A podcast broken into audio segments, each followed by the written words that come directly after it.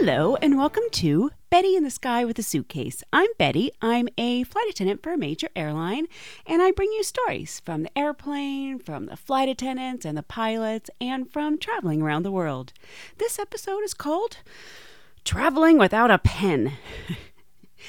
I get a lot of emails from people, one of the things people ask me is what are some of the pet peeves that flight attendants have? And a big one is the fact that passengers do not have a pen on them. It's such a simple tool, you know, it's really something you need on, on an everyday basis. And to be leaving your home for a week without a pen, it just is sort of mind boggling to us because uh, if you're going on inter- an international flight, you're going to have to fill out custom and immigration forms. Even going to Hawaii, you're going to have to fill out agriculture forms you must uh, fill up before you enter the state of Hawaii.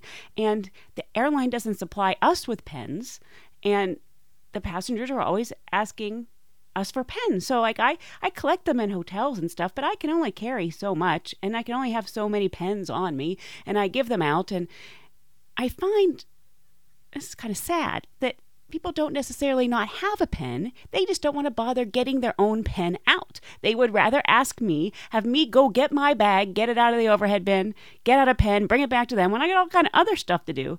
Because I find that if I say to them, "Oh, I don't have any uh, pens or I've already given out all the pens I've brought from home for the passengers, then I walk away and I see them stand up and get in the overhead bin and get out their own pen. They're just lying to me. anyway, I do carry some of my own pens, but I just can't supply everyone on the airplane with a pen. So it is a little pet peeve when people travel without a pen. It's sort of just being unprepared. And that is basically what this episode is all about because my recorder, my digital recorder that I take and interview people with, broke. I put the batteries in and it made a funny smell, and then the next thing you know, wouldn't turn on.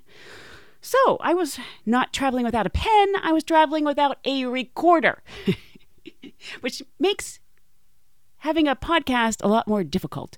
And I tried to figure out how to get my recorder fixed, and I didn't have much luck with that. So I decided to order a smaller, new uh, Marantz digital recorder, but it took a while for me to get it. So most of the month I was without a recorder, which makes it harder for me to put a podcast together. That's why I'm a little late this month, but I was sort of thinking I just wasn't going to be able to do a podcast this month, but you know, I have a backlog of stories, but none of them really went together in a theme until I started thinking about being unprepared. So, what I decided to do was to go back and revisit some of the classic Betty topics, but with new stories. So we have in this episode four Lost in Translation stories, two celebrity stories, three dingbat stories, a Love is in the Air story, and at the end of the episode, one new stupendous story. So all the stories are new. We're just visiting some classic Betty topics.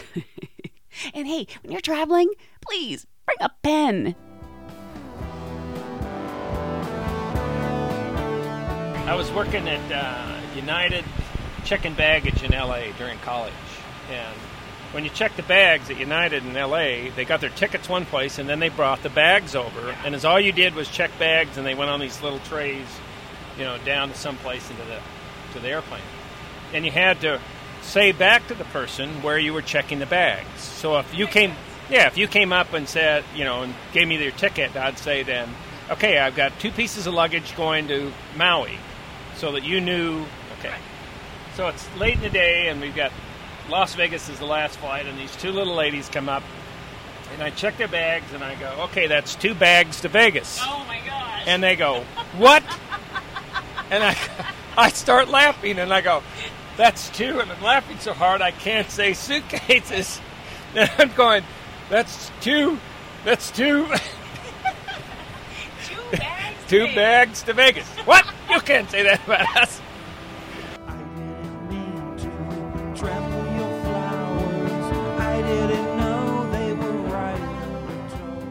Guy told me this good story, and I couldn't record it because I didn't have a recorder with me. But I'll tell you the story he told me. He said that uh, we just started having new flight attendants again. We've hired, we have new people. It's very nice to have, you know, a, a burst of enthusiasm, you know, um, new people just bring an energy that's, you know, it's it's very welcome. I'm thrilled that we have some new people. But when you haven't had new people for a long time, you sort of forget all the things that you didn't know when you were new.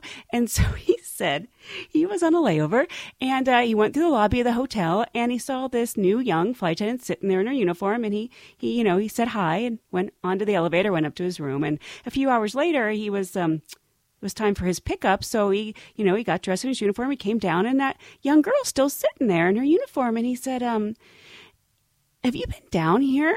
You know, for all these hours? And she said, uh, Yes. And he's like, Are you okay? Is there a problem or something? And she goes, No, there's not a problem, but you know, I'm kind of bored.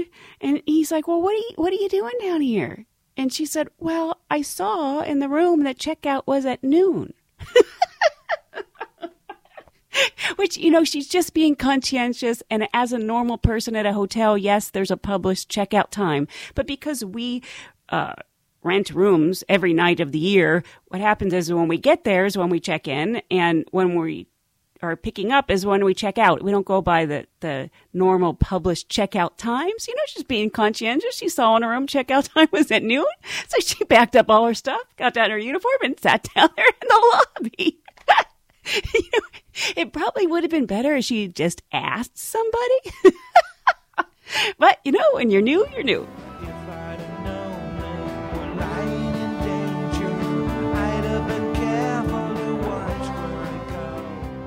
Was flying from um, Salt Lake City to Los Angeles on a 727, and I was working up in first class. I think it was, well, anyway, I was on the flight, and we had Evel Knievel Oh, get on. Did he do any stunts for you on the airplane? No, no that would be fun. you could like stack some things up.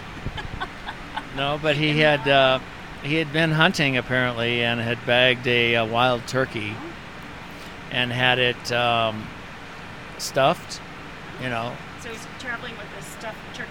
Correct. I mean, and this thing's pretty big. It's like, you know, I mean, it's a big turkey. I mean, with all the feathers and all that kind of stuff. And uh, he was traveling first class, of course, and um, he bought a first class seat for his turkey as well, so that it would be, you know, in good shape when it arrived in Los Angeles. So, so um, the he. did it say um, Mr. Turkey? And I don't remember, you know, back in those days, I don't even think we had manifests like we do today. But um, so he boarded the airplane and, you know, with this great big turkey in hand and proceeded to place it in the window seat and strapped it all in and then sat down next to him in the aisle seat and, and uh, you know, just acted like it was an everyday normal There's occurrence. always with- turkeys in first class. yeah, and there Well, sat the turkey. Turkey was the best passenger on the flight that day. So, I can see clear through the fog and the thunder. I hear you cry. leaving out of Boston, used to say, it'd say "Tschüss, Say what? Tschüss." Goodbye in German. Bavarian. He, he, he asked me, he said, "Why does why does Swi- Swiss Air always say cheers when they're leaving?"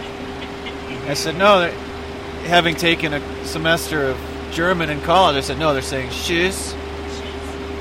Okay, I have to add to this last story. This guy I was just flying with said he was flying with one of our most senior flight attendants. She has uh, since retired, but she flew into her late 70s. She might have even been 80. She was our most senior flight attendant, and they were flying Frankfurt.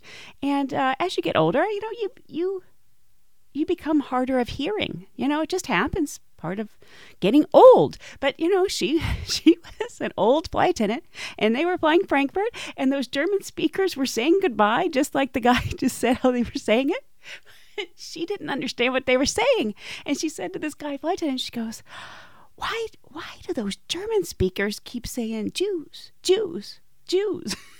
Oh, she thought they were saying Jews. I know, I know it's offensive. I know it's offensive, but, but you have to admit it's funny. You're sitting right there, but you're really far distant. No one can exit, no one can. So, you worked for another airline, a small one? I did back in the 80s. Now I'm dating myself. Okay. Anyhow, um, it was a small um, aircraft, and we were flying one day, and when we landed in this small town, this woman got off and she wanted to see a supervisor when we landed. So she got off the airplane, and we found out later when she spoke to the supervisor, she wanted to know why fat was written on her um, boarding envelope. Fat. This was prior to computer computerized boarding cards. Anyhow, the, she was flying into Fresno, and the city code is FAT. So it had nothing to do with her body, only the town she was flying to.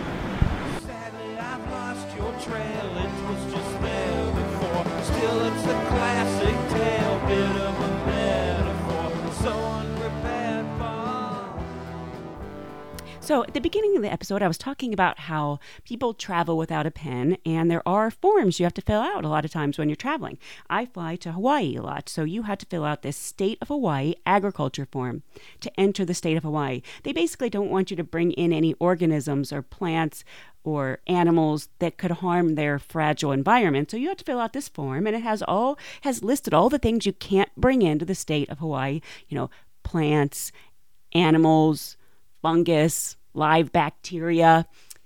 And if you don't have any of these items, you have to check none of the above and fill out your name, address, those types of things. So, and we have to collect these forms and hand them to the agriculture agent when we open the door in Hawaii. So, this is very familiar to us, of course, and it is unfamiliar to people on the airplane. They don't understand why they have to fill out a form because it's still the United States, but it's mandatory. You have to fill out the form, and we have to go through and pick them up. And most of the time, people have not checked the none of the above, which is what they're looking for, or they will do some other strange things with these forms. so the other day, I was flying into Maui, and I'm picking up the forms, and I look at the form, and the people have checked that they have live plants, live animals, live bacteria, fungi. They've checked everything. Like they have all these things. And I said, um, I don't think you filled this out correctly. Do you have all these things? And they said, yes. And I said, "Y- y- you have fungi with you? And they said, no, no, no, no, we don't have any of those things. I said, oh, well, you've checked that you have all these things. And I, I think you need to rewrite this or else I think they're just going to take you away. I, I could tell they didn't have fungi.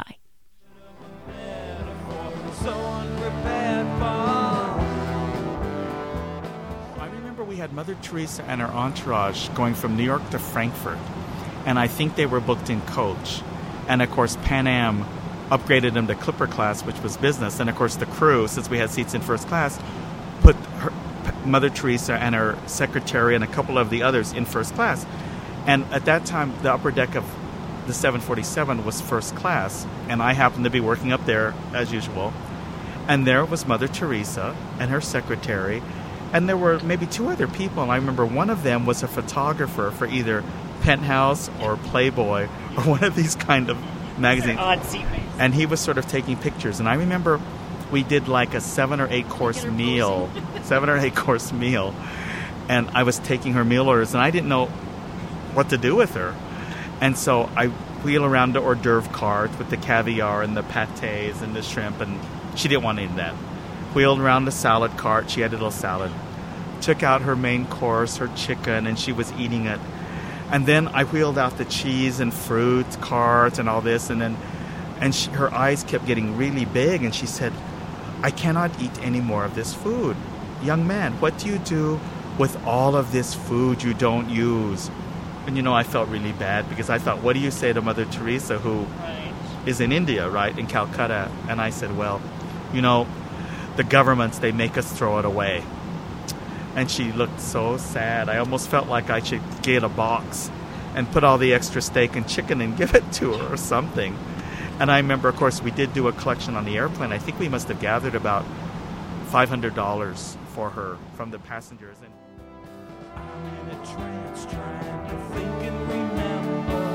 just where I was when I first realized Now, I want to talk a little bit about a different subject. A few years back, I was fortunate enough to do some CRAF trips.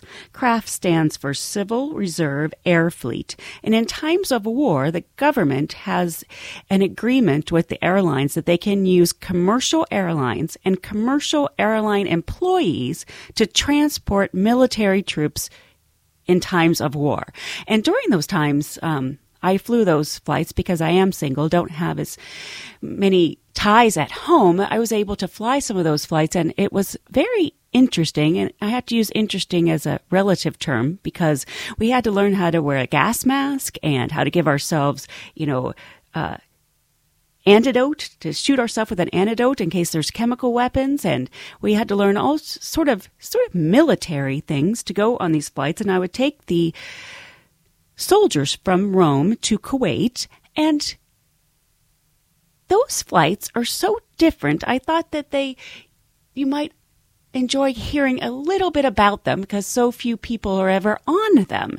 These flights, when we're taking the military, it is completely different than any other flight you will ever have on a commercial aircraft because the soldiers all have their luggage and the luggage is piled up everywhere. So basically all the rules everything that we wag our fingers at passengers on a daily basis sort of goes out the window because it's the military it's a military flight. It's not a commercial airline flight. And they have their guns on board.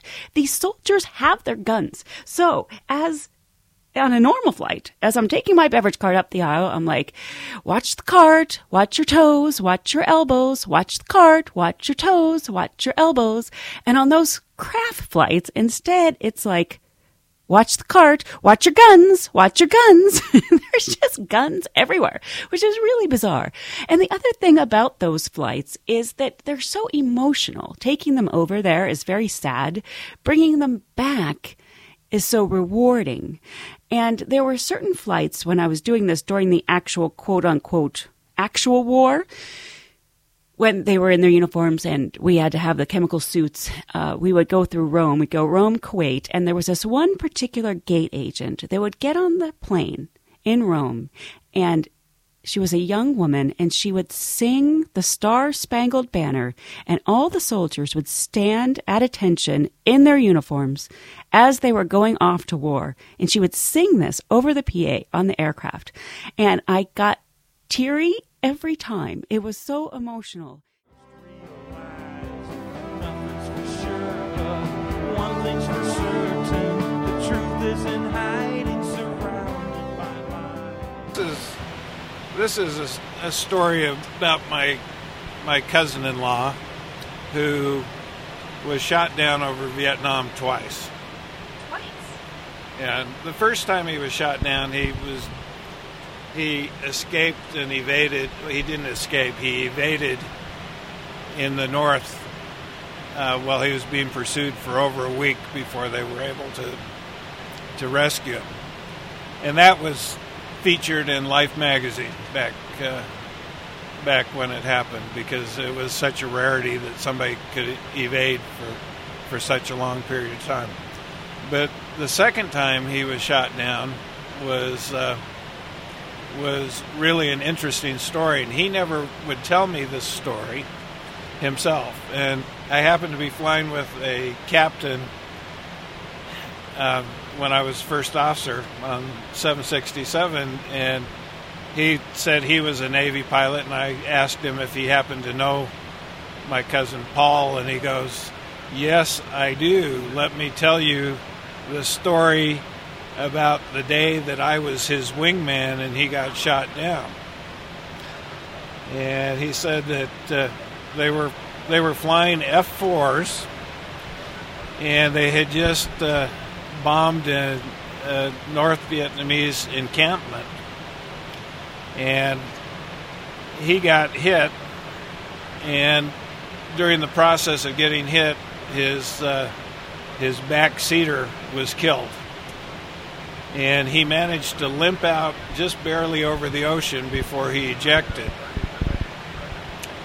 And he ejected, and as he was coming down in his parachute, he uh, the North Vietnamese were shooting at him, hanging in his parachute, which happens to be against Geneva Conventions.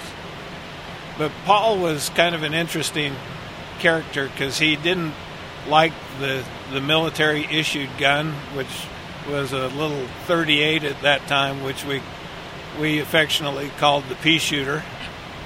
And so he carried a, a Beretta 9 millimeter pistol underneath his vest. And as he was coming down in his parachute, he had the wherewithal to think to empty this the, the little pea shooter that was visible in his vest. So he emptied it and stuck it back in his holster, and he landed in, in waist deep water. Well, two North Vietnamese uh, uh, soldiers came out, waded out into the water to bring him back in, and they both had rifles. As soon as they got up to Paul, one of them immediately grabbed the visible pistol out of his uh, holster and held it at him. And this pistol was the empty pistol. And he handed his rifle to the other North Vietnamese. And his uh, his wingman saw this all happening and, and tried to scare off the, the the Vietnamese that were coming out to meet him in the water. And so he kept on buzzing them lower and lower, really close to the water. But uh, the F4 didn't have any any uh, guns that he could shoot, and so all he could do was buzz them and, and try to scare them. And Paul noticed that every time that, that they came down and buzzed him, the guy who was holding the two rifles would duck under the water and hold the rifles above his head out of the water. And so the wingman came by, buzzed, buzzed them, and the guy went under the water. Paul pulled out his his other pistol, shot the the guy who was holding the empty pistol, and waited for the other guy to pop up out of the water and shot him. And then they were able to get a helicopter in and pick him up. Wow. So his he became an admiral in the, the Navy, and uh, I I flew back when he took command of the Nimitz back in about 1983. The uh, commander of the Joint Chiefs of Staff came to his his uh, change of command ceremony. It was was kind of interesting, and my brother and I, who were both Air Force pilots, went out for the change of command ceremony, and Admiral Hayward, who was the commander of the Joint Chiefs, came up to us and said, "Any of you boys inter- interested in an inter-service transfer?" He says, "I know just the guy who could get it for you." but uh, anyway, so I I can understand why Paul didn't tell the uh, the story himself, why how he personally dispatched a couple of people from this earth.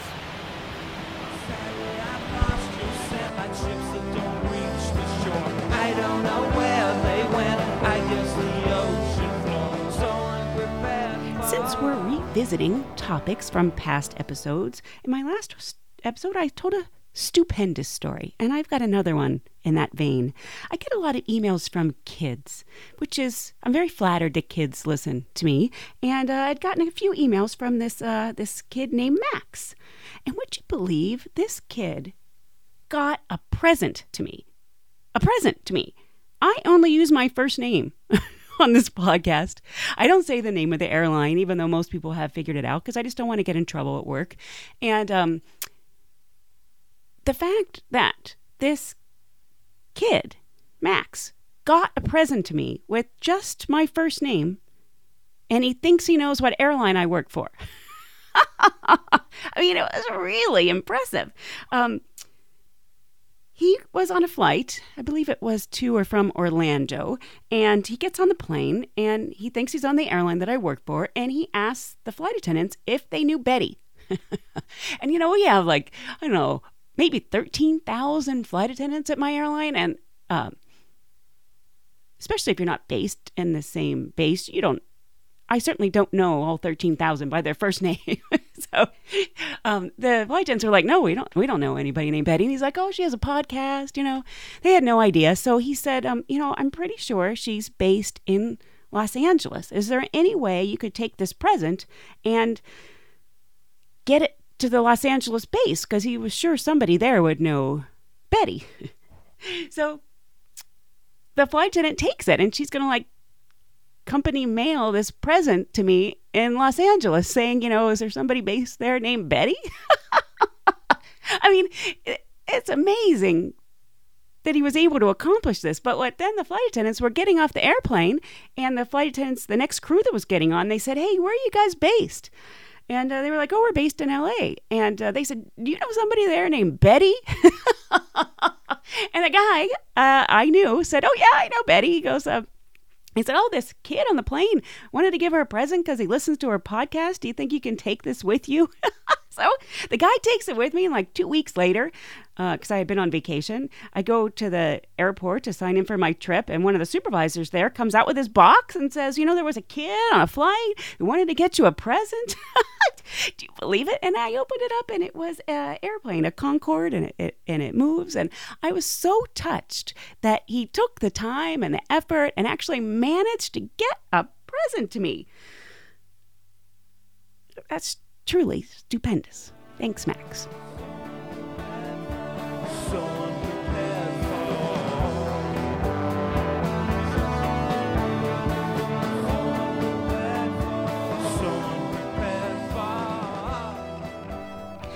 That's about it for this episode of Betty in the Sky with a Suitcase. I'll make a deal with you. If you won't travel without a pen, I won't travel without a recorder. And we'll all be more prepared. I hope you'll join me again next time so we can uh, travel the world together. Thanks. Bye.